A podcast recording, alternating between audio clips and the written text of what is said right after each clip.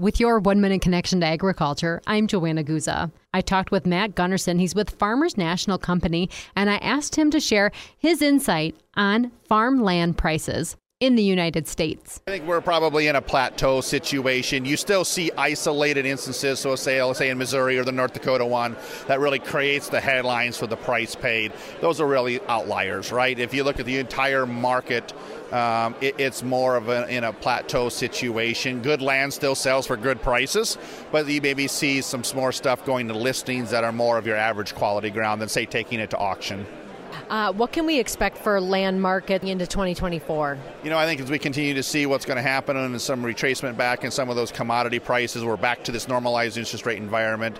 Land's still in demand type of a thing, so we still see, depending upon where you're at in your geographies for things, you know, it's still still holding steady uh, for things overall. And that's your one minute connection to agriculture. I'm Joanna Guza.